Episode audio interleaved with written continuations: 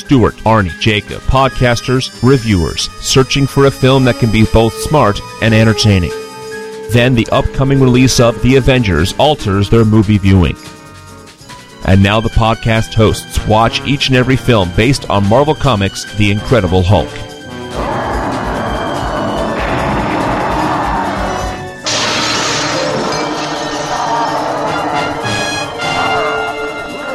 They're watching all Marvel movies and reviewing each at NowPlayingPodcast.com. Mr. McGee, don't make me angry. You wouldn't like me when I'm angry.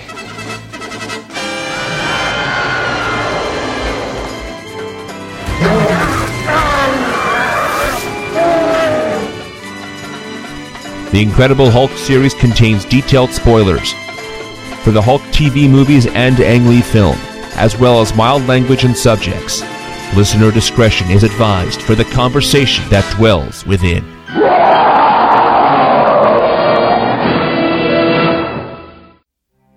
Today we're discussing The Incredible Hulk, starring Bill Bixby, Susan Sullivan, Jack Colvin, and Lou Ferrigno. Directed by Kenneth Johnson. I'm Arnie, and don't make me review this movie. You wouldn't like me when I review this movie. That's my line, Stuart in LA. And this is the host with proportions like those of a man, but considerably larger, Jacob. That sounded dirty. I thought that's how it was meant to be taken in the film. I'm sorry. After Doctor Strange, I, I watch anything from the 70s. I'm automatically, it's got to have porn references to it. I mean, come on. It's the 70s. And we are talking about The Incredible Hulk, not the Ed Norton film, but no, much earlier, the 1977 TV movie that launched the series. And I am really excited. The series has been part of my life for as long as I have memory. In my single digit years, my pre-K years, I would watch this on CBS Friday nights before Dukes of Hazzard then turn off that stupid talkie show Dallas because no cars exploded. I watched this again in my early teen years. In junior high, it was being rerun. Watched it again in late teen years on sci-fi. Watched it in my 20s. Now watching it again in my 30s. This show, love it. Actually, I have an earlier memory of Hulk than this. My first exposure to Hulk was a cartoon that I think it was started in the 60s and ran the 70s. Only thing I remember about it is the theme song. Do you guys know? Dr. Banner turns into the Hulk. Something with gamma rays. Ain't he amazing? It was like an all in the family thing. It was like if they were playing a piano. You gotta find it. It's hilarious. I'm like, it's the most unsuper superhero theme ever. Anti-unglamorous. Ain't he unglamorous? Yeah, that was the the woman part. Yeah, it's amazing. That was when you say Hulk. Believe it or not, that is my childhood memory of Hulk. I own that DVD set. Oh, I'm glad to see that it survived the digital age. I didn't watch Hulk show. As a child, I found it tedious to wait for him to Hulk out. I wanted him to get there and be Hulk and have Hulk smash things. Of course, that's what you want as a kid, but this show, it just took too long. And that wimpy guy from Air Supply just took too long to turn green for me. I just I wanted it to move, and I found it formulaic and boring. And I maybe saw an episode or two, but I never never could hold my interest. You're not wrong. It is formulaic, but Um, I saw Lou Ferrigno at Comic Con the last few years. I know I watched this as a kid. I don't have any memories. I have memories, of course, of Lou Ferrigno as the Hulk as a kid. I'm guessing, looking at pictures when I was a child, like the two Marvel toys that I had the most were a Spider-Man doll and a Hulk doll. And I'm sure I was like Arnie when you watched those Captain America movies as a kid. It was more about playing with your toys while that played in the background. I think that's probably how the Hulk was for me. I don't recall it. I haven't revisited it. I know I watched a few episodes as a child and I'm familiar with Lou Ferrigno turning green and lifting cars and that, but not something I've gone back to. Yeah, I had the Lou Ferrigno poster on my wall when I was like four. It was one where he had the bars behind him. There's actually a picture of me standing in front of that poster posing like the Hulk, but he scared me so much as a child that I had Superman on the other wall of my closet door and they slid behind each other. And I'd have to slide the Hulk behind Superman before I could sleep so Superman could protect me from the Hulk. Thus starting the debate who would win in a fight, Superman or Hulk. That's been going on for 40 years now. Well, you're right about one thing. There is something uh, just innately creepy about Hulk. It's because I think he's fueled by anger that he makes both an attractive and a repulsive character. And I think that's what's interesting about Hulk is that he is both a hero and a monster. Well, and that's how he was created from the comic. Stan Lee, Jack Kirby, original writers and artists of the Hulk, did Fantastic Four, X Men, all the big Marvel things, or a lot of them at least. Stan Lee, he wanted to take Dr. Jekyll and Mr. Hyde, and that's obvious. You have the scientist who turns into the monster, but they also wanted to bring in aspects of Frankenstein, who he's the misunderstood monster. He's scary looking. He can't articulate himself. Everyone runs at him. And, you know, when he acts out, it's because people are jabbing pitchforks at him, but he's not dangerous inherently. Yeah, Frankenstein, I'm getting that a lot. Well, I'm sure we'll get into that. Yeah, and maybe it's because when I was really young, they'd have Spider-Man and his amazing friends and the Hulk paired on NBC, but we have finally gotten to one of my two favorite Marvel superheroes with the Hulk, and the other one is Spider-Man. You know, I know other people affiliate X-Men or Fantastic Four, I guess. I've never met anyone who goes Fantastic no, Four. no no one does that, actually. no, never happened. I've never seen the Mr. Fantastic tattoo, but I've seen Ghost Rider tattoos and X-Men tattoos, but Hulk and Spider-Man are always where it's been at for me ever since childhood. So I think this series looms large as to why as well. And what I didn't realize when I started researching this is that this was the third superhero show. I knew Wonder Woman was earlier, but this was actually coming after the Spider-Man TV series. Huh. I didn't know that. So we'll be dealing with that pilot in a few months. But what happened was after Spider-Man and Wonder Woman were a success, CBS just went and bought a ton of rights. They called Kenneth Johnson, the guy who created Bionic Woman and he'd worked on Six Million Dollar Man and said, we got a bunch of these superheroes. Who do you want? We got Hulk. We got Captain America. We got Doctor Strange. And Kenneth Johnson was like, none of them. I don't want to do that. And then he went off and read Les Miserables and was like, I could see this as the Hulk. So I'll take the Hulk and make a Les Miserables version of the Hulk. Huh. Les Miserables. Does he sing later? he just thought this whole thing had a very Victor Hugo feel to it. Oh, wow. Okay. You know what? I admire people that can see things in like comic books and create a dimension that may not be on page. I'll go with that. I will say this much. There is more drama here and melodrama here than you might think at first blush. And like so many of these other made for TV CBS movies, this had theatrical release, as did the second one. The turns out back then, like with Captain America, with these superhero shows, CBS would commission two pilots. I can't even imagine that in this day and age where they order 10 minutes of a pilot to determine if a series happens or not. But back then, they'd hire for two movies, one for the origin story, one to be the first episode so that the executives could see what the series itself would actually look like and then decide whether or not to go forward. And when you say theatrical release, where were these releases? It was the 70s documentation on the internet isn't as full as it is today. I can't tell if it's theaters in the US, theaters in Hungary, maybe just a theater rented out for a Comic Con, but it's been in a theater. But there was a theater somewhere where people could go see it. Yeah, Arnie, so was Star Wars 4 starring you and I. I mean, I don't think that it's amazing that someone projected it onto a wall, but here we are. And I guess we've gone to TV before. It's not like X-Men didn't have its origins in TV or Nick Fury, God help him, didn't start off as a Hasselhoff movie of the week. It makes sense. This is an iconic moment for Hulk, maybe even if it isn't his most true to the source material. I would even argue that this TV series is what probably most people think about, at least people from our generation think about when they think about the Hulk. Who goes to Ang Lee or Edward Norton? I mean, I think this is much more iconic, for better or for worse. Lou Ferrigno, that's what people want when they think of the Hulk. Yeah. I agree. Marjorie, my wife, has never been able to get past the fact that they've CGI'd the Hulk in the movies. To her, a big muscle guy in green body paint is the Hulk. And even though that's not true to the comic, I do think for a lot of people, this casts a very long shadow over the theatrical releases of the Hulk that we will be doing. That's another reason I'm really excited that we're in Bill Bixby territory. Despite the fact that for almost 50 years now, the Hulk has been in comics created by a nuclear bomb and can talk. I think this is what people know of as the Hulk. I think this TV series outstrips the comic book in popularity. And in fact, the comic book lags in popularity. It was canceled after six issues in the 60s. Wow. And it has been one of those jobs that nobody wants to write on. They have to always give the writer who's just scrounging for work. And there have been some really. Hold up, Arnie. Are you saying you're a Hulk fan here with the comics? Because now you're going into my territory. I actually apologize. I didn't mean to, but yes, I've read every issue of the Hulk till the year 2000. I kind of flagged in the past decade. Every whoa. Wow. No, the go ahead. it, it saves me the job.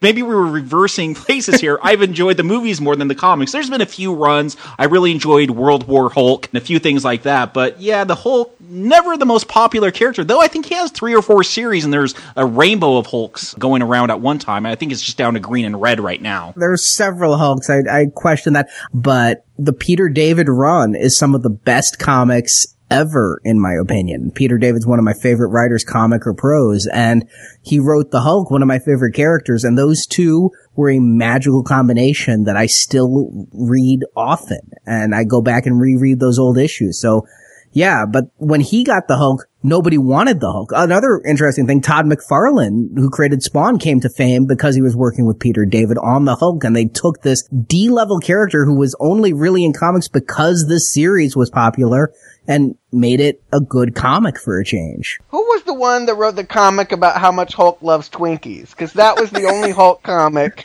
I think I ever read. That was Hostess. Yeah, Hostess. Yeah. I remember that one. That was a good one. I miss those hostess ads where comic book characters told you, eat sugary snacks.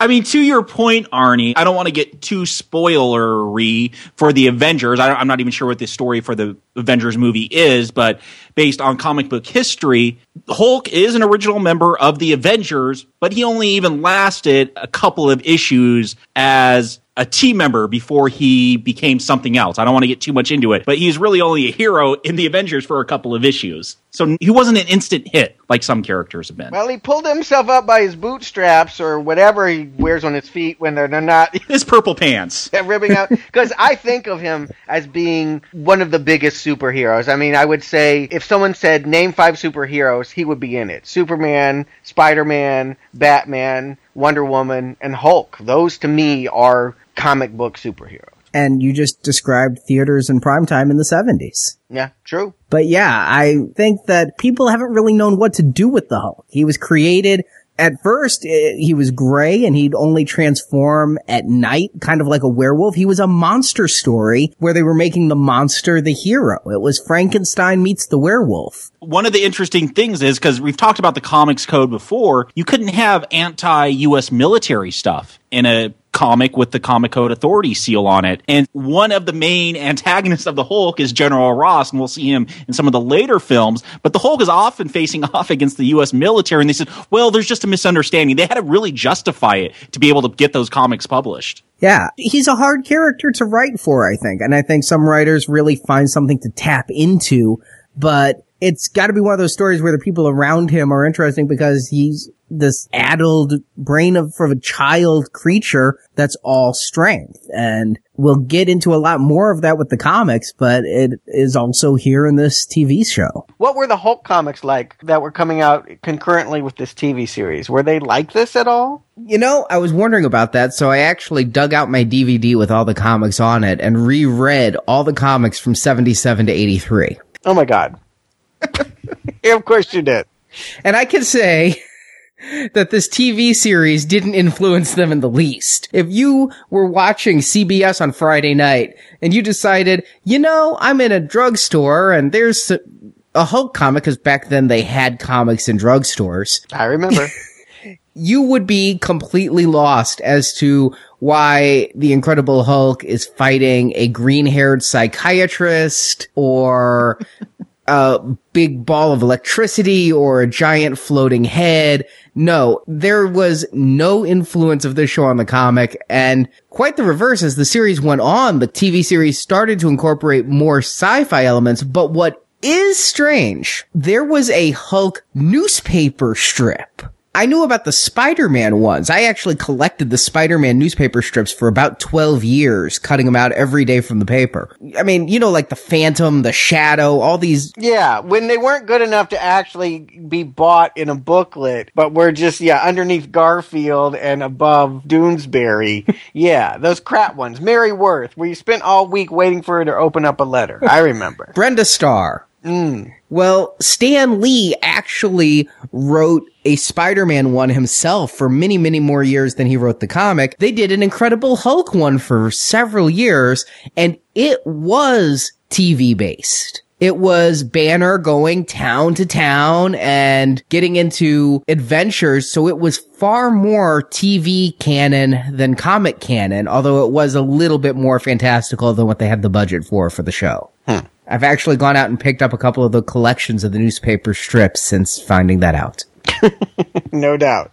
I'm not sure if those will make it to Book and Nachos or not. Well, why don't we get into the plot summary? I'll try, but I'm no Ted Cassidy. Dr. David Banner, physician, scientist. When a car accident claims the life of David's wife, David searches for a way to tap into the hidden strengths that all humans have. Working with Dr. Elena Marks, David studies subjects who had exhibited extreme strength in times of stress and realizes that all of the amazing feats occurred on days that the sun emitted extraordinarily high amounts of gamma radiation. Additionally, all the subjects had a unique DNA strain, a strain that David also shares. So David exposes himself to gamma radiation to try to recreate the events and give himself super strength. But the gamma machine was set too high due to a technician moving the tape on the dial. The accidental overdose of gamma radiation alters David's body chemistry, and on his drive home when he has a flat tire, David Banner grows angry and outraged, and a startling metamorphosis occurs. He becomes the Incredible Hulk, a super strong, green-skinned, huge, muscular man, played by Lou Ferrigno, with a childish, subhuman mind. But as an outgrowth of David Banner, the Hulk follows David's moral code and will never kill. Elena and David try to research David's transformation, but are harassed by tabloid reporter Jack McGee. Jack was just looking for a story on their strength enhancing research, but during one of the experiments to turn David into the Hulk,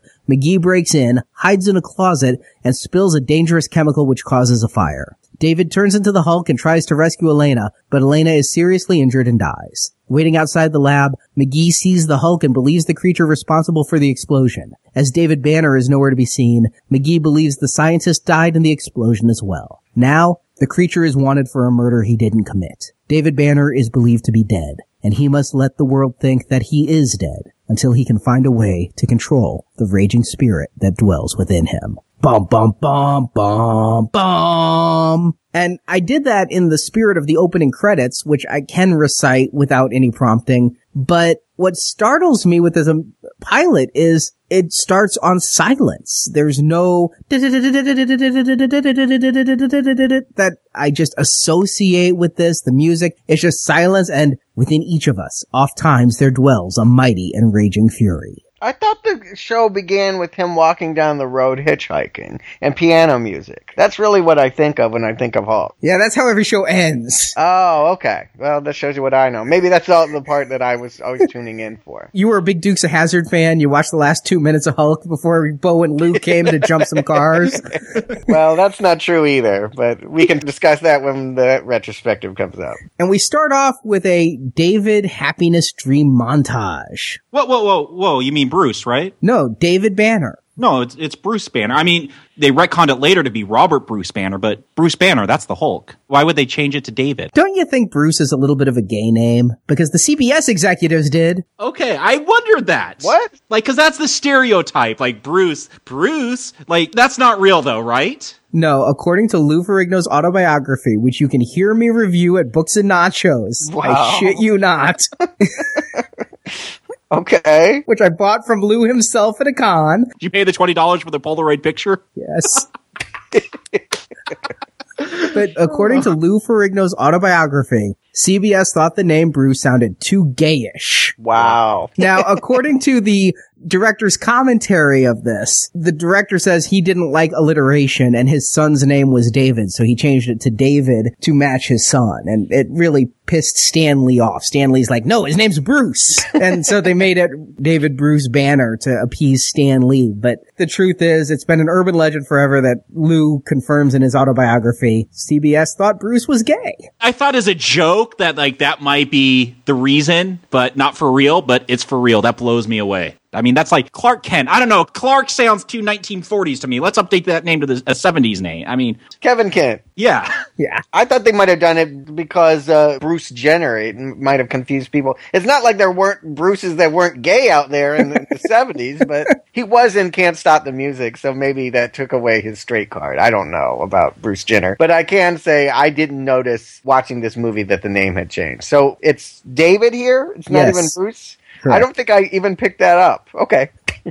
They only say David about 200 times. It's like the Carol Anne of the Incredible No. Hulk. It's Dr. Banner to me, whatever he is. It doesn't matter. All right, Arnie, go on. Sorry. I just had to get that out of the way. It just seemed like a weird change. So we get to see David and his wife happy in this montage. We get two disco ball shots in, in about a minute's time here. Firmly placing this in the 70s. Yeah, I swear with the filter they put on, I'm like, we just need a scene on the disco round. Oh wait, there's a scene on the disco round. like this opening scene was a trip because I kind of like the minimalist music that's playing. It's almost very horror movie like, very creepy with these shots. You know, they're dancing at the disco ball. He's tailoring her bell bottoms. She's playing with the cat. The car's blowing up. Like it's a real trippy opening scene. I have to ask, how do you hem bell bottoms? Don't they just become pants? He was doing some kind of tailoring, living up to that Bruce name, perhaps. I don't know. she was going wider this year. Uh, you know, here's the thing. They didn't have music videos really per se at this time, but if they did, this would be the music video for Air Supply or one of those light rockers. I mean, like the term yacht rock, there was a web series that kind of popularized that soft, mushy, kind of sensitive guy with the guitar who would sing Lost in Love or what have you. Like, I feel like this is the imagery you imagine kittens and New Year's Eve to that kind of music. And burning cars? Well, the car is a different thing. That's yeah. Now that was when they got in their rough second album. But like, this opening montage, his memories of his wife, he couldn't look more like one of these yacht rockers. And really, I mean, that kind of plays to Bill Bixby's strengths, doesn't it? He's kind of like the more dramatic, less funny Alan Alda of the 70s. He's just a nice guy. He's always been a nice guy, whether he was dealing with Uncle Martin or whether he was Eddie's father. Arnie, I'll be honest with you. Has he ever done anything other than Hulk? Yeah, this guy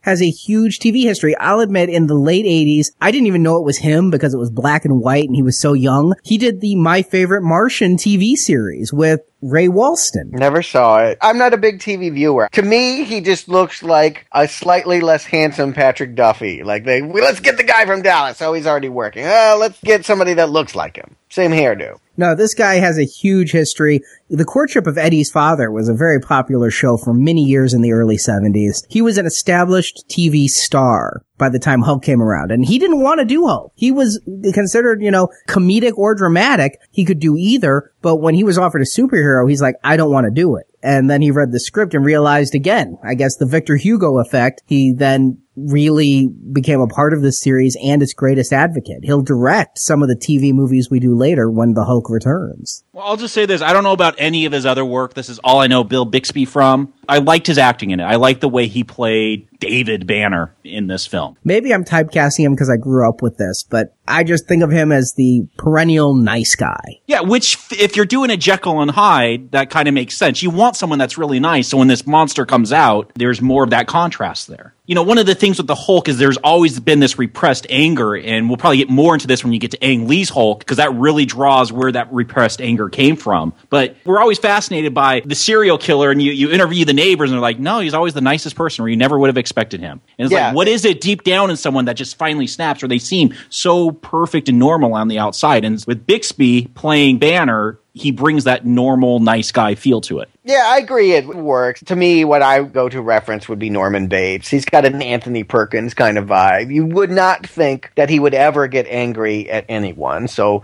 thus the irony that he has this green monster waiting to burst out of him. He's envious? you, you know he's only green because printers back in the time had a hard time doing gray. Yeah. No. Yeah, the first issue, the Hulk was gray, as Arnie said, and he appeared different shades of gray and even green because the printers couldn't match gray that well. So that's the explanation behind just about every superhero why they're so brightly colored because that's how printing technology was at the time. But this, this character would be nowhere without the green skin. Nowhere. A gray monster? Terrible. That would never have been revived. It, everything hinges on green. They were going for Frankenstein. Frankenstein's not green? Well, the black and white movies they're basing it on, he's gray. Uh, yes, he's gray because it's black and white, but uh, Frankenstein is green in any color version I've ever seen of him. It's, yeah, green monsters. They go hand in hand. Actually, when making this show, Kenneth Johnson wanted to change the Hulk to red. He's like, green is not anger, red is anger. Hulk should be red. And Marvel said, no, he's green. And then Marvel stole that idea. And now there's a red Hulk. And so we see that his wife died and he's tormented. And that happened 11 months before. So he's been having nightmares for 11 months. And then he goes to his day job where he's a scientist researching people who get strength during times of stress. And a place that has sexy scientist ladies that don't mind getting sexually harassed. I noticed that too. I want to get a job there. Yeah, but she has to carry huge reams of paper around. I'm like, thank God for thumb drives. I love Elena. Like they're interviewing one of these ladies that was able to lift a car, and she's like, "I've always been 110 pounds my whole life." And Elena's like, "Oh, you're so lucky. I wish I could do." Like we're trying to unlock DNA, and she's trying to get like dieting tips from people. well, she's got to lift those manuals. It's not fat, it's muscle. Yeah, if we get funded for more research, I don't know how I'm literally going to lift it. I just love 70s TV. They're in a lab. How do I know? There's a periodic table the size of a wall.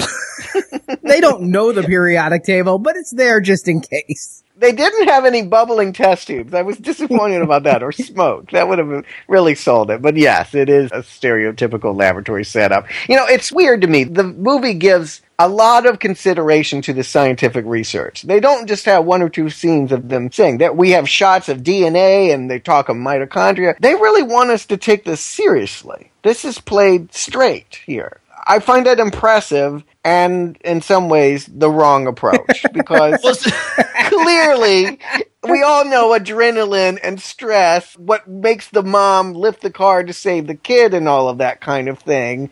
I mean, that's documented. But, but when was that? Like, I get that now, but was that a well known fact in the 70s? Yeah, I feel like that was something Okay. that was an apocryphal story that was told on playgrounds of you can get superhuman strength. Your mom will turn into She Hulk if you drive off the road. Don't worry about it. I remember having similar thoughts. I'm not going to disagree with you, Stuart, that they maybe dwell on this too long. But here's what I like about it. Back with the first Ghost Rider movie, I said I wish they set up more as a mystery. Why is this guy suicidal and could come back to life every time? That's what they do. Like this opens up with this horrific wife dying scene, which usually bugs me when it's the man's motivation to avenge his dead wife or whether it's such a bad stereotype. But what I like here is that they use this to set up a mystery. Why wasn't he able to save his wife when this 110 pound lady was able to save her child and all these other, why is he the one person that didn't get these superpowers when everyone else around him did? And I like that they set up this mystery. So even though it's pretty slow paced, scientific, we're going to be looking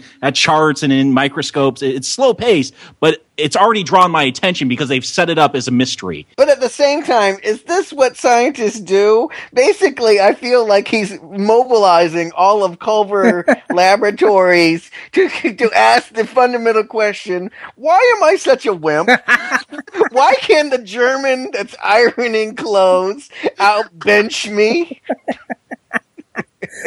it's all about him. It's all about him. He's not trying to get to the heart of what makes people angry and untaps their body potential. He's thinking about why he is such a weenie. I'm like, why don't you go next door and get some flag steroids if that's really your bag here? Maybe go to the gym. I'm just saying. Like, I'm not gonna lie, Stuart. That did cross my mind, like because it does go on for so long, it becomes a pity party for him. it really is. He's jealous. He's green with envy that he couldn't lift the car when everyone around him could. Write a light rock song about how much you loved her. Um, A Barry Manilow tune. I mean, he'll probably sing it. I, I just, I feel there are other ways to channel this grief than into this research. And he's not very good at it. When he's interviewing them, he's totally projecting himself and getting mad at the people as they tell their survivor story. You know what though? I liked this about him. It really makes me empathize with him that he's so tormented that this is what he's going through, that it's like he's plagued with self-doubt. Did I not love her enough to get angry enough to open the door? Why couldn't I save her? I love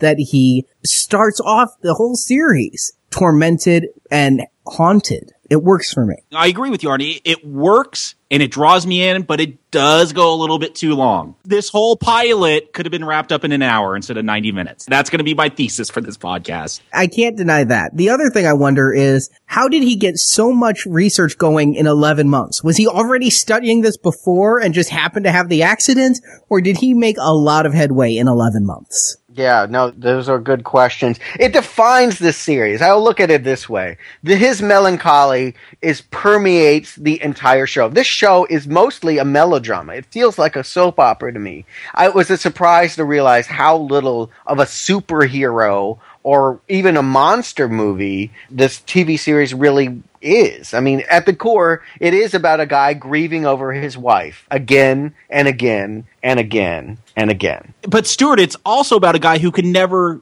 get close to anyone. I mean, can you imagine him? He's living with a woman, he burns himself on the stove and he flips out and smashes the house. Like this is a person that's totally isolated from everyone because of what happens to him. But that's after the Hulk. Yeah. That's, you know, after he hulks out. At this point, he's just really tormented. Well, his wife just died 11 months. Ago. I mean, uh, come on. Yeah. I'm not going to hold that against him. And what bothers me about that though is when we are introduced to him outside of the dream, he's working with Dr. Marks, Dr. Elena Marks. With Elena, don't we immediately see the chemistry there? Like he shouldn't be finding solace in his research. He should be finding solace in Elena's arms. She totally wants to do him.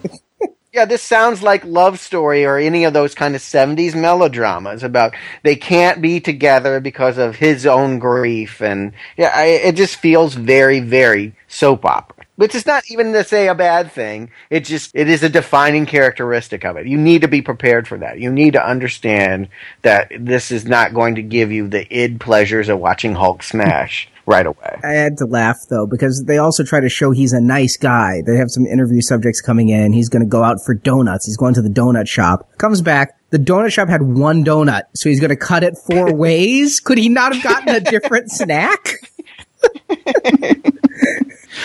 Was there only one donut left? Was there not four? Everybody's getting a quarter of a donut, but yet he ends up sharing his donut with Elena, so we know it's love. And that's why she's more than 110 pounds. Lay off the donuts.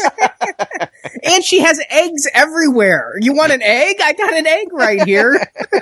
Scramble it up, some protein. You might be able to lift the next volume. she wants to show this little kid about an eggshell being strong, you know, that whole fifth grade science thing. And she just reaches down and I just happen to have an egg. Yeah, I love that Mr. Wizard moment in that. Because think about it. He's your audience. Yeah, the mom and the son have shown up at the lab. We're projecting ourselves into BJ. We're projecting ourselves into the kid. And yeah, seeing a magic trick in which you can't crush an egg, I would have thought that was cool then. I do like here that BJ's mom has an accident that's almost identical to David's. I mean, they roll the same. The fire comes out at the same point. I honestly, if the cars had been the same color, I'd have thought they reused the footage. Like they shot it on the same day, maybe.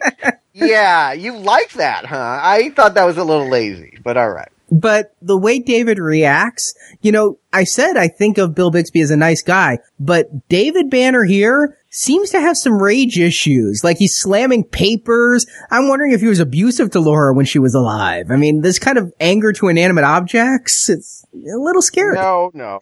Come on. There's got to be some stress involved when your wife dies. Yeah. Like, and you're researching why you were too much of a pussy to save her. Like, that's going to get to you, right? Right. I could go with it. Yeah, he needs to find a different line of work. He cannot be the objective scientist listening to how other people. And this woman's like, she doesn't get it. I guess she doesn't know him, but she's like sitting there grinning, like, "Oh yeah, it was just amazing. I just did. it. I flipped it up and then I twirled it on my finger like a Harlem Globetrotter, and it was great." what confused me, like, yeah, because this scene was almost exactly the same tragedy that he had. I'm like, is, is everyone like this? But no, then they bring in the German woman who saves people from the leaking gas. Who, you know, my parents died that way in Germany. Like that's her. Li- I'm like, they, they freaking a Holocaust survivor. Like, wow. There's the non-vet that gets shot 17 times and still saves his buddy. My favorite is the stereotypical Italian New Yorker. Yeah, all of them. Again, it plays as comedy to me because uh, you can just see, yeah, this little nerd seething about how everyone else was able to tap into this. I like it as a conflict, Arnie. I like what it's trying to do. I just think dramatically these scenes are corny and unintentionally comedic. I don't think that they're unintentionally comedic. Although, yeah, the mother with BJ, they're both really bad actors, and that's kind of funny. I mean, she's like, when she goes, I've raised up the car. She's got her hands out, and it's reminding me of like Joey when he was being puppeted by Freddy in Nightmare 3. I mean, the acting is bad. It goes on a little long, but I'm into it. I can't explain it, but I'm into it. Yeah, it's a vibe you'll either go with or not. I get it. And I'm right there with you, Arnie. I was going with it. As corny as some of these things were, my attention was with it. My attention was on her cheek. I thought she had vitiligo. It took me a while to realize it was a burn mark. I'll admit I also thought vitiligo as well. But yeah, the only unintentional comedy comes for me through the wardrobe. Like they show a close up of a reflex test on somebody in some plaid pants and on my high def TV, that was blinding. But no, I'm going with all of this, but it is 20 minutes of interviews about I became strong. Yeah. But then our antagonist shows up. Mr. McGee, Jack McGee, the tabloid reporter who's researching scientific educational research. Arnie, I remember you taking us to task, Brock and I, during Child's Play because we didn't know that Jack McGee was in the movie. So this is. I remember it differently. I remember Brock and I taking you to task. Donors will have to go back and find out. I thought you were the only one who didn't know Mr. McGee. Well, they can tell us in the forums, but yeah, I remember this much, thinking this was going to be a big deal when I finally saw Mr. Jack McGee. This guy, this tabloid reporter, this is what I was supposed to remember and hold on to. Well, he plays this character every episode for five years. Yeah. And he comes back in the late 80s movie. I mean, this is his defining role. He's done some other stuff. He was in Six Million Dollar Man, but his career is the Incredible Hulk. And I guess now he's an acting teacher at USC. He's no villain. He's a nuisance. But this guy, I don't see him working in the way that you need for a villain here. I was underwhelmed when I finally got my purview of Jack McGee. Well, maybe in future episodes. Remember, this is the pilot. We're setting it up. Maybe later you'll start to get him. But here, this is his introduction, and I just don't understand why he's researching their strength thing. I mean, he's like, it hits people where they live. And I think Bill Bixby sums it up best. I mean, you write about aliens and Farrah Fawcett. Yeah, murder, rape, horoscope, UFOs, and Farrah Fawcett, and legitimate scientific research. Apparently, I, I mean, I, more to the point, what scientists aren't craving for attention because exposure equals funding? I mean, he would want to be promoting their research. This conflict doesn't work. But I understand that we need to have somebody snooping around that's going to cause problems and misdiagnose what the Hulk is. I mean, the Hulk is really based on a misunderstanding. And this is the guy that will popularize the monster. So then after 25, 30 minutes in this, we finally find out that it's the DNA. There's a flaw in the DNA that allowed the strength and David has that flaw, but because of a solar flare, they can't do the DNA test anymore. And he just by coincidence finds out gamma rays from the sun were very high on the days all these feats of strength occurred. Blah blah blah blah blah blah blah blah blah blah blah blah blah. Go get a snack. Blah blah blah blah blah. Have a Twinkie. Blah blah blah. Think about Hulk eating Twinkie. Blah blah blah blah blah blah. Wish Hulk were eating Twinkie with me. Blah blah blah blah blah. God, man. Come on, really? I just love that this microscope goes to one million with a piece of tape on it. Like I'm having spinal tap. It goes to eleven. My Yeah. microscope goes to one million, and it's a piece of tape, which plays an important piece of the plot later on. Yes. It does. That tape is a key.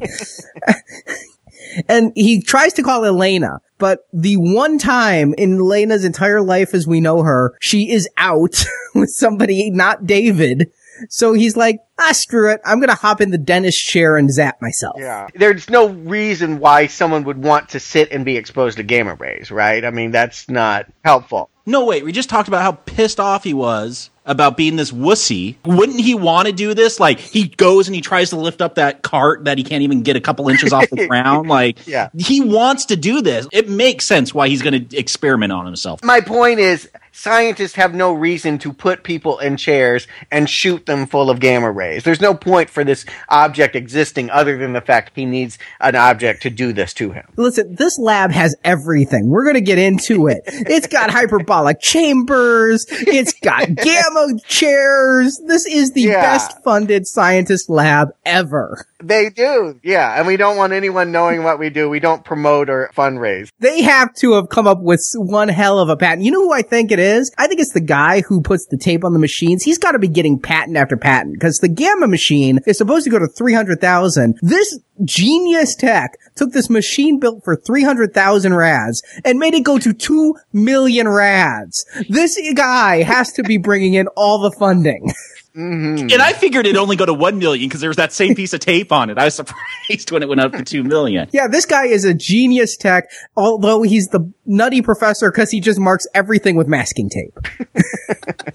Oh wow. Whether or not this scene makes sense, Yes. I like how it is shot. I like the atmospheric take. Uh, It's very slow and deliberate. It almost reminds me of something from Kubrick's 2001, the way this chair just rotates and moves around. And I'm having flashbacks to Doctor Strange now. I just like the atmosphere of it. And, and that's keeping me engaged. This scene, I can't judge it. I just, I'm in love with it. It's like trying to be objective. This scene in a montage form started every episode of the Hulk. And so I see it. It's iconic to me. How do you judge an icon? It just is. It is perfect in my mind. And Arnie, I can come to it objectively. This is not a scene I remember from the opening of those Hulk episodes. I know I watched, but I don't remember. And probably the standout scene for me. I loved just the way it was shot, the rotation of the chair. Again, that slow, deliberate music playing. I really like this. Yeah, the, all the credits that every episode has came from this pilot. And so certain lines in here, this chair scene and the coming up car scene, those are the credits. Until I bought the DVD box set just a few years ago, I'd never seen this pilot. I only knew these things happened from the credits. So to see them play out in long form enthralls me. And I gotta say, I think this is a first for any Marvel media. You could probably correct me if I'm wrong, Arnie, but we see DNA mutating. I mean, come on, this has been an X-Men. It's even in the opening credits of many of these. Daredevil, Spider-Man, the big budget Hulk movies that are coming. That mutating DNA is such a staple in Marvel movies for me. Like, I kind of got excited when I saw this for the first time, this 70s take of the mutating DNA strand. Even though it looks like a freaky lamp that was Yes. malformed, I love it too. it's a broken lava lamp. Yeah. And then he goes out, tries to lift the gurney again, still can't lift it. He's pissed. He drives angry. It's raining. He hits a barricade and we get the first metamorphosis that we will see in every credit sequence from now till eternity. The wide eyes, the tearing shirt, and Lou Ferrigno as the Hulk. I just gotta say, he's gonna Hulk out over a flat tire. This is like a bad day, not being like super angry. It's like, I stubbed my toe, I trashed the place. Like, he trashes his car over a flat tire. Like, I've had flat tires, like, on really important dates that really bummed me out, but probably not enough to Hulk out and smash a car. Do keep in mind this was before roadside assistance, Jacob. I change my own tires. I don't use AAA for, for none of that. I mean, come on. But keep in mind, Jacob, that this has happened to him before, and the last time it killed his wife. Rather than turning the Hulk, I think he needs to get a class action lawsuit because clearly there's something wrong with the tires that he's buying. Not just him, but the other people he's interviewing. exactly, that's what they need to get a class action lawsuit and take care of this, and then you don't the gamma out. I don't know. If you drive over a road barricade, I think that'll pop any tire. Anyway, what struck me about this, and it was the first time that I thought Frankenstein, because I had never put Hulk and Frankenstein together, because I don't think about Hulk all that much, but it was the lightning. When you see the lightning in the creation of the monster in the lab, I was like, hey, this really does feel like the Mary Shelley character.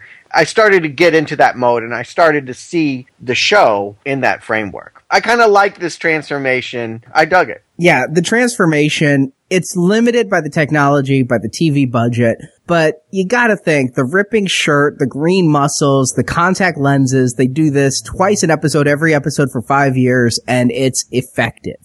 Now, Lou Ferrigno. I don't know how familiar you guys are with Lou before and after this. Jacob, you said you've met him at cons. I've met him at cons. I haven't met him. I've seen him, and I've been told not to try to take his picture because if he sees me, he'll turn around and smash it because you could only purchase his $20 Polaroids.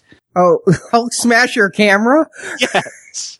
That might be worth it in and of itself. Who wants a picture when you can have a souvenir broken camera done by Hulk? I remember my first con with you and Marjorie Arnie, and we saw Lou Ferrigno, and I'm like, oh, I'm going to try to sneak a picture. And Marjorie's like, ooh, don't let him see you. He gets kind of upset about that. You can only use his Polaroid camera. He's very intimidating in real life. He's still very muscular. He's very tall. It turned out Arnold auditioned for this role and was considered too short. So when you think Arnold's too short, you know what you're dealing with here. And also, in, there's one scene still in this. This role was originally Richard Kiel, Jaws from the James Bond films that we may be talking about later this year. Oh yes, Jaws, silver teeth. Yeah, Yeah. But it's Lou who has the world record at that time for the biggest arms in the world at 26 inches around. Yeah. He would have been just coming off of the documentary Pumping Iron as well. I think that his name would have been known by a larger circle of people other than where I live in Venice Beach. I mean, he had sort of become a, a star, a Mr. Universe contender with Arnold, and Schwarzenegger would go off to do Stay Hungry, and he did this. It looked like he had won in the early years. And the makeup they use on him, I was shocked by seeing it in this pilot because it's not what I remember from my poster. They tone it down as it goes on. Right now, he's in this like apple green fright wig and has a huge appliance on his forehead and some eyebrows that really need a waxing.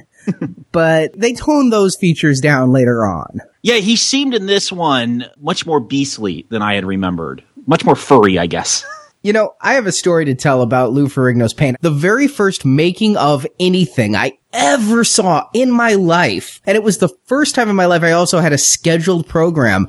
Lou Ferrigno was on Mr. Rogers' Neighborhood. And Mr. Rogers left his neighborhood to go to the Hulk set, and we got to see how Lou Ferrigno transformed into the Hulk. And we got to see them put the nose on and got to see him paint him green. I'd never seen anything like that before. And you know what? Even though they were explaining it all, I still got scared at the final stages when he was fully hulked out. I'm like, oh no, what happened to Lou? How old were you? I was four or five. Okay, that's fair enough.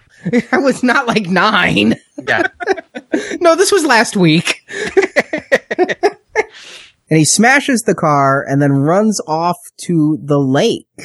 And if I wasn't getting Frankenstein before, I mean, a shot of the beast and a child by the lake, that's just classic Mary Shelley. I mean, they're really telegraphing it at this point. Think of this story as Frankenstein. Yeah, it's very obvious. I've not watched a lot of Frankenstein. I've seen Young Frankenstein a lot, so I know the scene. I love that about you, Artie. if only there was a Michael Bay version of Frankenstein, you'd be more familiar. Uh, we will do the classic horror characters once, I believe. Some podcast. We'll, we'll I'll be get- the newbie. yeah. But he scares the girl, then saves her, so we're being shown that he is a hero, even though it's a situation of his own making. Right. And even withstands bullets, which does not cause him to attack her father. Do you think if it wasn't her father, if it were a cop or something, he might have attacked him? I don't think so. I mean, he doesn't in the next five years. Oh. And Hulk getting shot in the arm is the classic Hulk wound. He gets shot in the arm a lot. It's, Oh, it's okay. always in the arm. He, you know, it's because you have to show that this is trying to be more realistic than the comic where Hulk can basically fly because his legs are so strong. He can make superhuman leaps mm. and Hulk is impervious to bullets. And in the comic, the Hulk literally lifts a mountain single-handedly. I mean, so they toned it down for realism. They have to make him pervious to bullets, but also heal quickly. And it's the classic TV staple. When you throw the villain in the water, the fight's over. The villain's wet. We're done. Yeah, I was kind of shocked that bullets hurt him in here because I am more familiar with the comic where the madder the Hulk gets, the bigger he gets. I guess that's a problem when you only have one actor that can play the Hulk. You can't make him bigger. So I guess he couldn't get large enough to block the bullets. I think him bleeding humanizes him. I think that it's the right choice. If I had seen this and he wasn't able to get hurt, I wouldn't think that he could be hurt. And I like the fact that they're defining that he is essentially an angry child. I mean, it will be narrated for us later when he gets to Elaine. Okay, we cut to Elaine who's in the shower. Yeah, this counts for TNA and 70s TV. I have a question. If you're in the shower and the doorbell rings, do you answer the door? you do when you're on television, and you're meant to attract people that may not be going for this muscular green guy. And apparently being the Hulk makes you thirsty as he like drinks gallons of orange juice in the scene. I kind of like that as a detail that he dehydrates. He didn't seem particularly sweaty to me, but I like the idea that there is something physically that happens. There's a ramification, a hangover, if you will, for being the Hulk. Well, and we do know that his body's healing factor has accelerated. They comment that on the gun wound later. So, I mean, his body is working overtime. He's got to fill it up a bit quicker, I guess. Hopefully his metabolism has also sped up because that's a lot of sugar to burn off. Uh-huh. He may be a, that 110 pounds Elaine wants to get down to. And then Jack McGee shows up. Elena's getting a lot of visitors that morning and sees David in the reflection when he's hiding in the bathroom and thinks that, ooh, they're lovers. Now the story's getting really good. Scientist in love. That's front page headlines. Jesus Christ. Could he go report on the Yeti or something? Like, are there alien babies he can put in the national whatever it is? I feel like he's barking up the wrong tree. If he's looking for dirt, scientists aren't it. I just hope Elena always closes the door when she uses the bathroom if you can see a reflection into her toilet from the door. But now the more scientific tests come, I can tell Stuart's gonna love this. Yes, this is actually the biggest laugh. I was disappointed at how few laughs there were in this pilot. I was accustomed to Reb Brownish amusement throughout my TV movies. this one is Reb Brown worthy, I gotta say. The hyperbaric chamber in the Southwest lab that he has to recreate the stimulus that caused his blackout. And raining and an electrical storm means opening up a water pipe and what does he stick a penny in a light socket? How does he get the spark? They have like a Frankenstein like Van de Graaff generator off in the background. Oh, it's its own machine. Yeah. Okay, that makes sense. All right. Yeah. I mean, this guy should not be a scientist if this is his idea of scientific observation and recreation. He should be building volcanoes with Bobby Brady. This is not the work of a competent man. Yeah, this scene, I'm not a scientist, okay? but if I thought I had some mutation that made me into a creature, I wouldn't test it by turning out the lights and pouring water on me. Like, that just seems the weirdest place to start when you've spent the first 45 minutes of this movie looking at 1 million times magnified DNA strands. You're going to turn off the lights to test it? It's dark, it's wet, there's a strobe light. Elena needs to be on the other side of the glass with him. I love that Elena, the sexy scientist. Did you see what she's wearing? Like she's doing scientific research in a sheer see-through blouse with just pockets covering her nipples. I want to be a scientist with her. I've noticed her coworkers are always very happy to see her. Yes. I'd be sexually harassing her too. Like I'd be turning the air conditioner down. I mean, I, I just think it's funny that the guy's doing all of this. She's observing, and he's incredulous. Why won't it work? Why won't this work? Well, yeah. I mean, really, this is not going to work. I, a child, BJ could have told you that. But what does work? Dreams of the dead wife. Of course, they bring us back to he takes a nap. I guess. this actually kind of worried me. I'm like, if he gets a nightmare and turns into the Hulk, that truly is a dangerous thing because during the day you can be, you know, the Dalai Lama or Gandhi and as calm as you want. But if you can't control your subconscious and it turns you into the Hulk, that's really a danger to property and people. Does she give him the name? Is the words incredible or Hulk ever spoken in this pilot? Yes. She calls him incredible and McGee is the one who names him the Hulk. Ah, okay. Because when McGee shows up at this lab after the lab's been smashed by the Hulk, he goes, there was this Hulk seen at the lake. Okay. I didn't catch it. I was waiting for someone to deliver him his new superhero name, and I never heard anyone say, he's an incredible Hulk. It wasn't quite like that, but it was two people in two different moments. He's incredible. He's a Hulk. Yes. Okay. you got to combine the two. I see. All right. Much better. Of course, I'm going to observe what I think is obvious to everyone. He hulks out, the clothes rip off, everything. But damn it, polyester pants. That's why polyester ruled the decade. The pants stay on. Much to her dismay, I imagine. she was looking to take samples off his body. I think I think she would have been okay. Oh. I think she would have been okay without the pants. I don't know if she could have gotten the rubber glove on and gotten Hulk to bend over, but Okay, I'm obviously thinking of a different kind of sample then.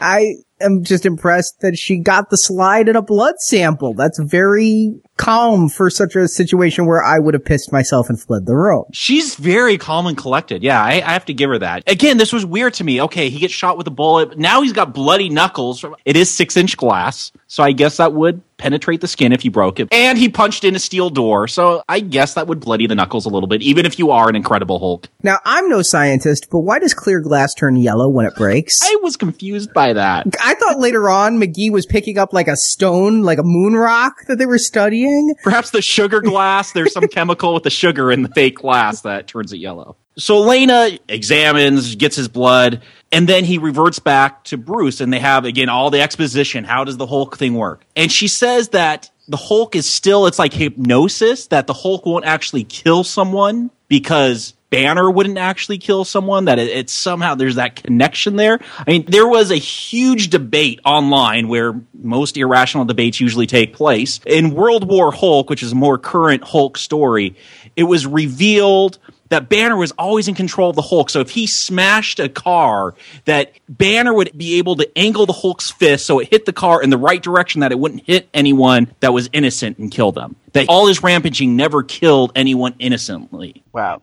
Okay, that was most of the online community's reaction to that. I have Like, no they- dog in that fight, by the way. I'm not going to debate that. that, that's why I liked your reaction. Like, Oh, yes, I can see how contentious that is. How the angle of his smashing would protect the innocents. Woo! It makes sense. We, we go back to that whole debate. No, but, but my point is, to a lot of people, the reason they didn't like that is because it took the threat out of the Hulk. That he was just a big kid throwing a temper tantrum, but it wasn't really going to hurt anyone. So what was the big deal? Why feel any danger of Bruce Banner or David Banner, in this case, losing control and turning into the Hulk? I get that point. The thing is, in this case, I think the audience needs to be comforted and know the Hulk's a good guy. We just need to know that bad things can happen to good people from misunderstandings. And so that doesn't mean somebody won't kill the Hulk out of fear, but that he's our hero. We want to see the Hulk. The people on screen need to be afraid of the Hulk. And David himself I like his pathos. I like his wondering. It's a good element of danger there. And in fact, in the Hulk comics after World War Hulk, there is a big thing that they lock Banner up because the Hulk is thought to have killed someone. So he just does a lot of property damage though. So that's okay. and with that changing back, that's the one effect this whole series I have to pick on. It's like 1960 Star Trek. We're going to draw a green cartoon blob on his face. Yeah, what was that? Like he had a prosthetic forehead on that slowly fades off. It was weird looking.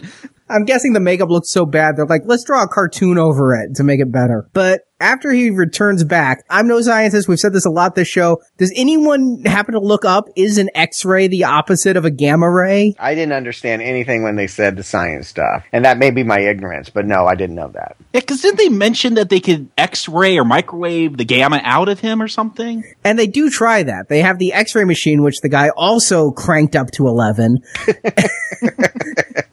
but it does not reverse his DNA changes. No. It starts the question of, I suppose that's the theme of the show is, can he be cured? Would we be okay if there was a solution and by the end of this episode, he decides not to be the Hulk? The premise of the show is that he's always looking for a cure. Is that the truth of it, Arnie? Yes. Well, he's always on the run. Okay. And most of the time he's trying to find a cure. So half the time he's on the run to some scientific facility somewhere because he saw a newspaper article or a scientific journal that may have something related Ah. to gamma. Okay. My question, I guess, then is, is this the right choice for this character? Do we like the fact that he's tortured, or would we have wanted to see him finally be a proactive character and embrace his inner Hulk? I, I mean, I feel like that would be a more satisfying arc for a movie, but I also recognize this is a TV show, and maybe it's good to draw that whole thing out. But I wanted him to get some closure.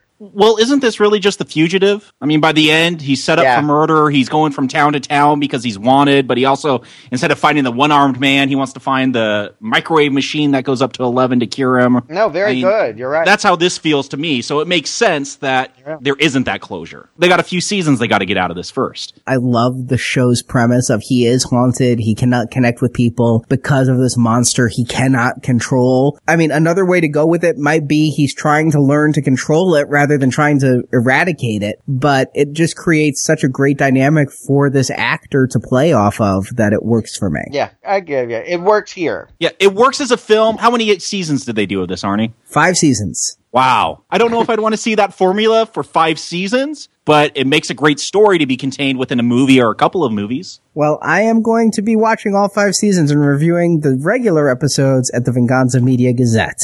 So No we, way. Of course you are. If you did that for the Blade show, why wouldn't you do five years of Hulk? Oh my god, this guy is, if nothing, if not committed. Now, during the, all these scientific eradication scenes, McGee shows up with a cop because David's car was found smashed and a giant footprint was near it, the same footprint that was found by the lake. Now, David is a terrible, terrible liar.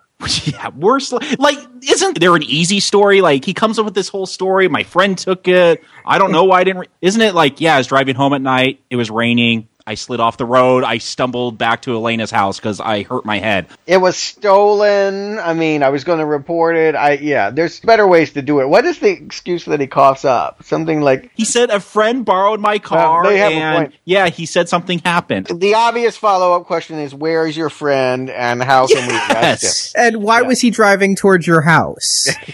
well, anyway, the code there is always the friend. That sort of becomes the wink wink secret code for Hulk, isn't it? I mean, it, it- later when McGee comes back in the picture, he overhears them talking about their friend. Now, McGee breaks in and is eavesdropping, hiding in a closet. He knocks over a chemical. And this bothers me because Jack McGee, over the course of five seasons, becomes a sympathetic character, but he kills Elena. His snooping causes Elena's death directly. Unwittingly, it should be added, but yes, but directly. By him breaking the law, having no journalistic ethics, he caused the death of a person. And that upsets me.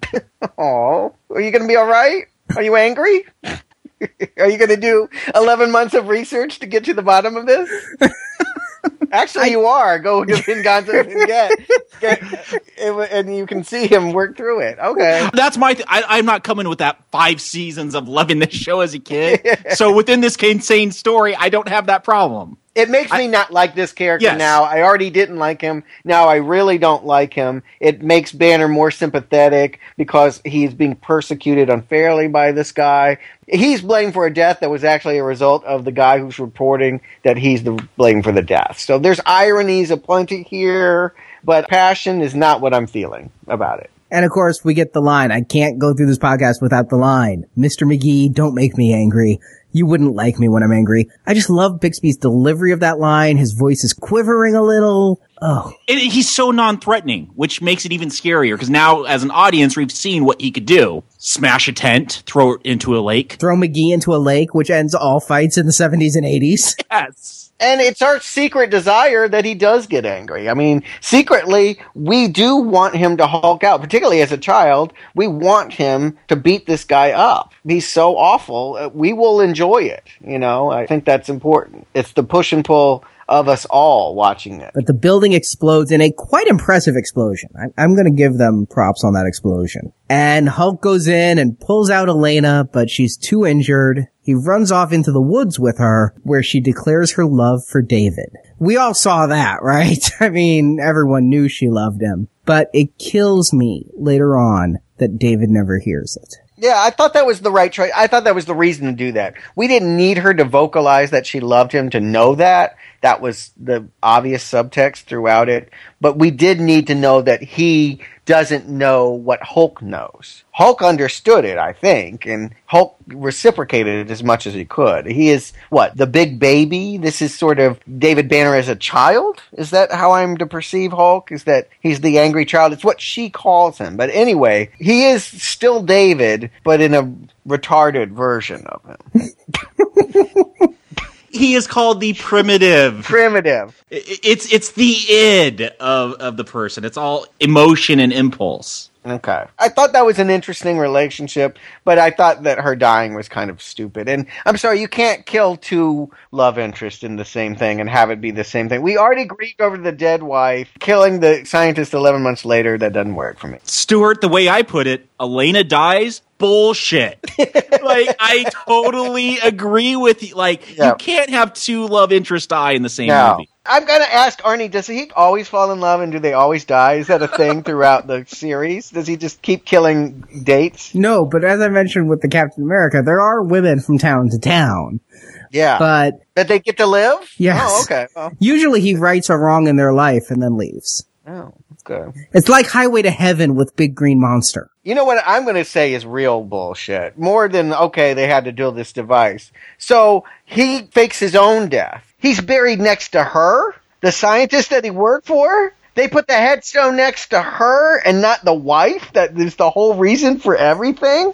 I think he should be buried with his wife. I also think he got gypped on the headstone fund. Elena has a huge monument and he, they both died in a lab fire. So you've got to figure that the lab paid for this, but David Banner, eh, we'll give him a little head monument there, but Elena gets this like four foot headstone. Hey, Yeah. look, Banner wasn't getting lab assistants sexually charged up enough to make microscopes that go to a million. Uh, Yeah. Elena, her looks made a lot of things work with that company. They saved a lot of money because she got men willing to do things they normally wouldn't. And as David walks off, we hear the music, the Lonely Man theme it's called. And I have a hard time hearing that song. And it's just such a, a mournful piece. It played earlier when Elena and Bruce were like doing the Midnight Express hand on the glass thing. But here it just is so sad a piece of music and they end every episode with that. And I don't know. I still get a little welled up when I hear that music. It's sad, it's depressing, it's melodramatic, but it's also 100% appropriate for this character. That's the emotions you should feel. It's the right emotions for the Hulk. Is that here's this person that can never connect to humanity out of fear of losing control. Is it wrong that I hear Love on the Rocks by Neil Diamond in it? I'm just like, I feel like it's a Neil Diamond tune. I feel like, I don't know, I keep getting back to 70s wistful pop. I mean, it is of its period and of its time. I guess for me, I'm more of a movie guy than a TV guy. I want to see resolution. I wanted to see him work through the wife thing and have it not end on the same note that it began. But it's TV, so it's a formula. It's supposed to be this way. He's not supposed to change. And it doesn't matter how many times we watch him, he's always going to end as the lonely man on the road. For me, that's just why I prefer movies to television, but I understand its necessity. But if he was like Doctor Strange and the swinging bachelor that could, you know, snap his finger and create some flowers and Yeah. snag the ladies, then you're cool. I'm cool with anything Doctor Strange. I think I at least would have watched the second episode. I would have had no idea what the formula was for the next episode of Doctor Strange. Let me put it that way. Unfortunately, by that point, I guess they gotten out of the order two movies thing, or they just saw the first one and were like, "Screw it." yeah. Uh uh So, Jacob Stuart, do you recommend The Incredible Hulk? Jacob. like I said earlier, I wish this was an hour long. There's not enough in here to keep it at 90 minutes. And maybe, again, it's a, different decade, different era where things did move a little bit slower. The special effects weren't where they needed to be, where you could have more of the action stuff. You know, the Hulk throwing a tent and lifting a styrofoam tree. It's about the extent of what you could do. But there was a lot in here that kept me engaged. I, I almost felt like I was watching the Doctor Strange pilot again, where they set up an effective mystery. Why doesn't Bruce Banner have superpowers like the people around him? And that mystery kept me engaged. It kept me, well, what's the answer to this? There's some great shots. Talked about all these shots, which I guess became iconic later on, according to you, Arnie. They're iconic for a reason. They're great shots. And so it's not the tightest storytelling, but like Doctor Strange, am I willing to be there next Tuesday night at 8 p.m. or whenever this was on? Yeah, I would tune in for the next episode. For so for me, that is a recommend. All right, Stewart. Hulk bored. Hulk can't lift eyelids. Hulk want to watch other things. I, you know, it pains me to not recommend this movie because I think it makes for fine television entertainment. It fits the compulsively watchable definition that I define when we were talking about some of those Avengers movies. You would want to watch more of it if you were prone to watch TV, I suppose.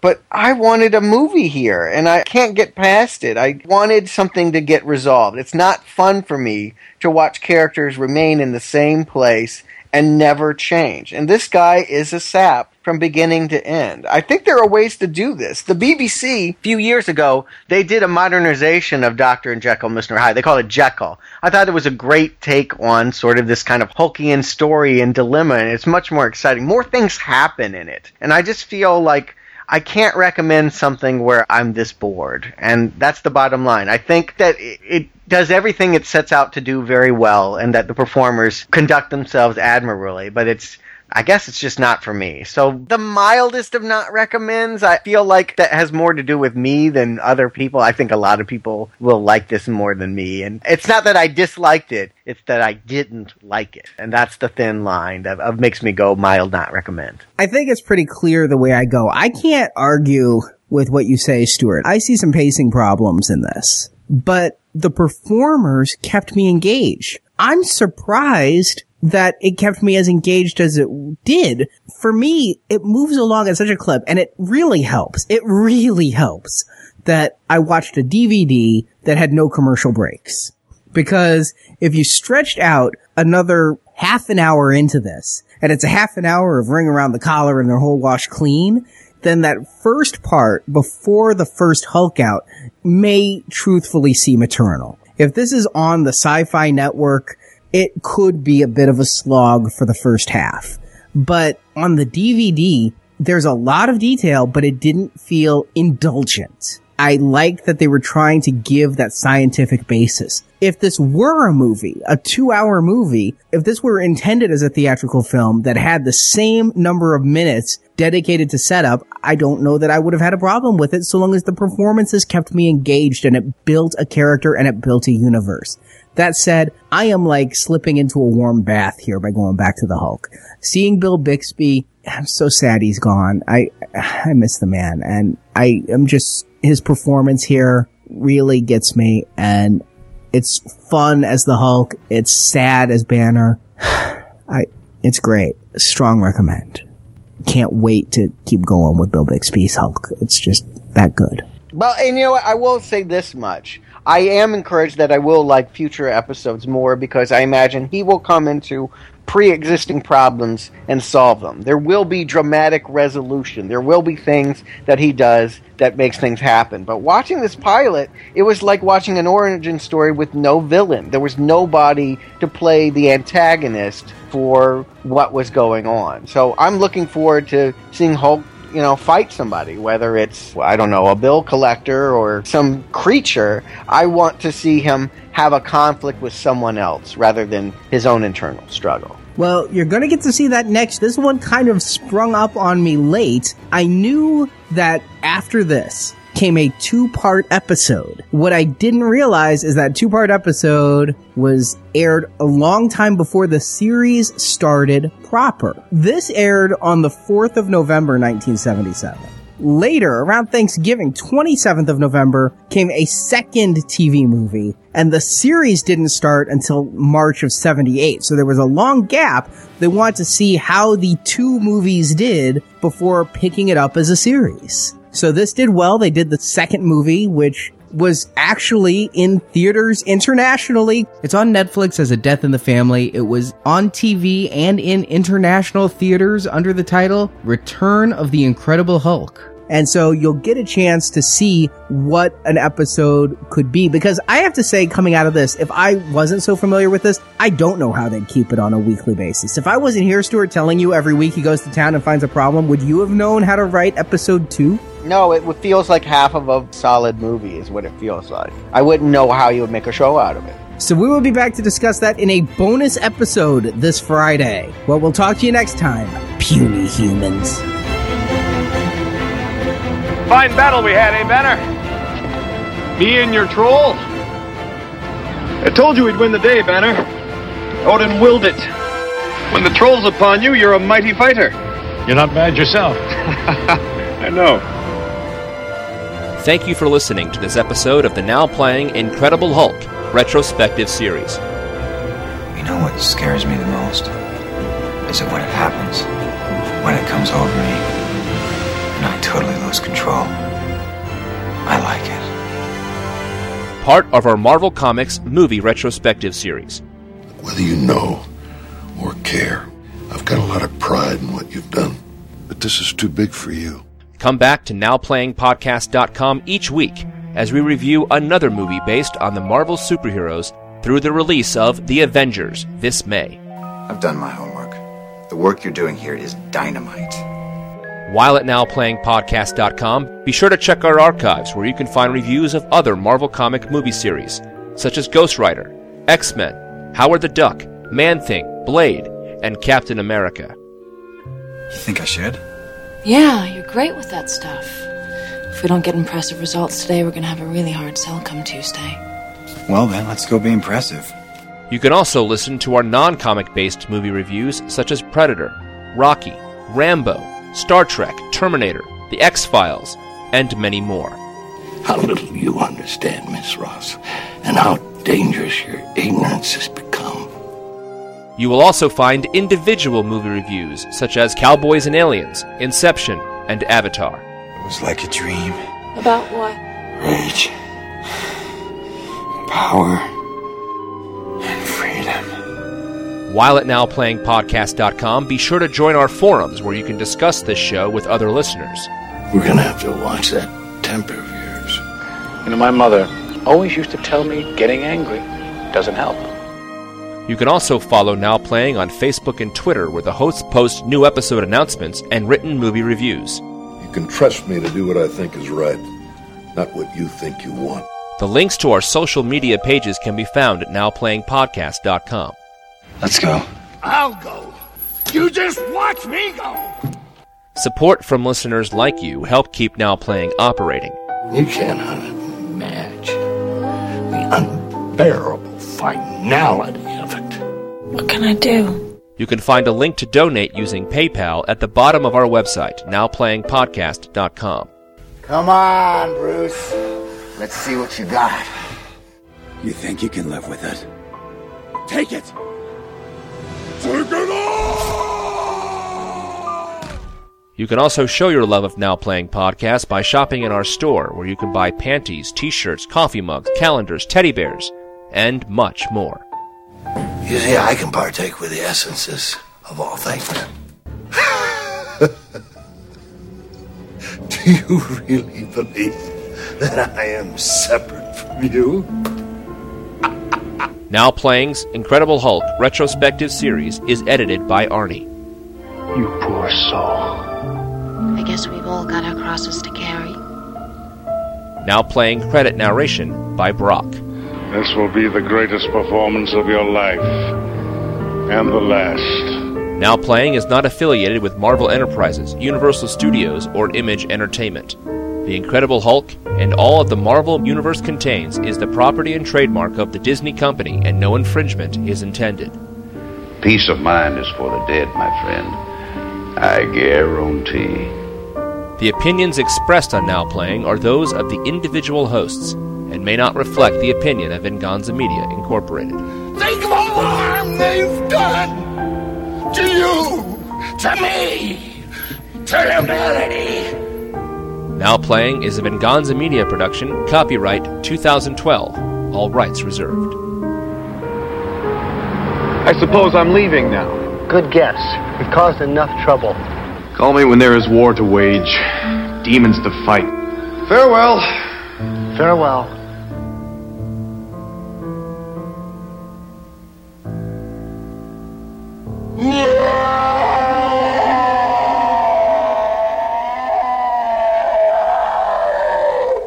I'm, I had to. I have to pull up. Uh, actually, IMDb. Wikipedia is no good for the cast on a single episode. It turns out.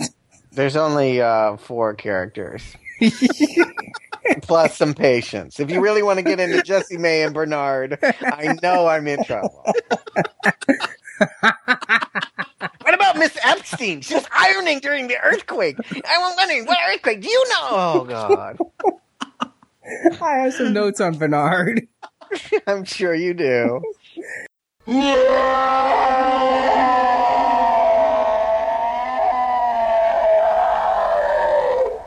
I would just, oh, argue just to make sense, or just to interject. Now that we're out of Ghost Rider, it's okay to say it makes sense again. Yeah. Is that just a Ghost Rider thing? Yeah, no, that was just a Ghost Okay. Rider. okay.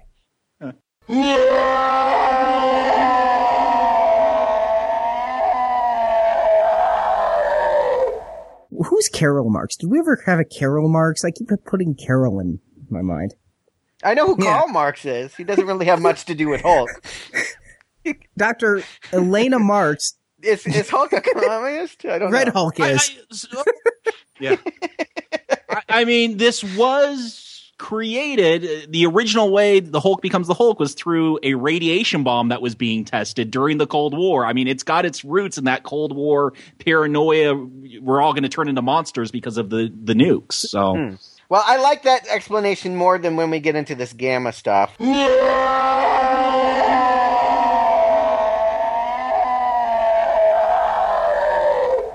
To illustrate one of the things I can't use that I wrote in my 10 pages years ago. Now Hulk clean wound with water from lake. Hulk hope lake no have bacteria or mitochondria or whatever. Oh God! And then he got some Spend money out of way like more time than I want to on this. But all right, can we please get to Elaine?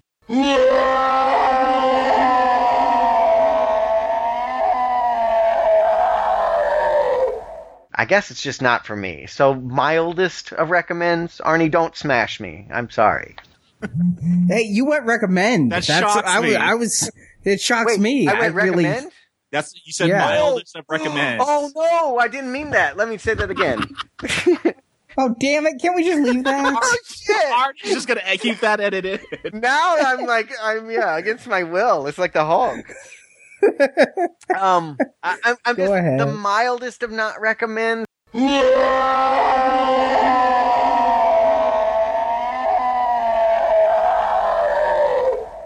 So until next time, reset days without incident to zero.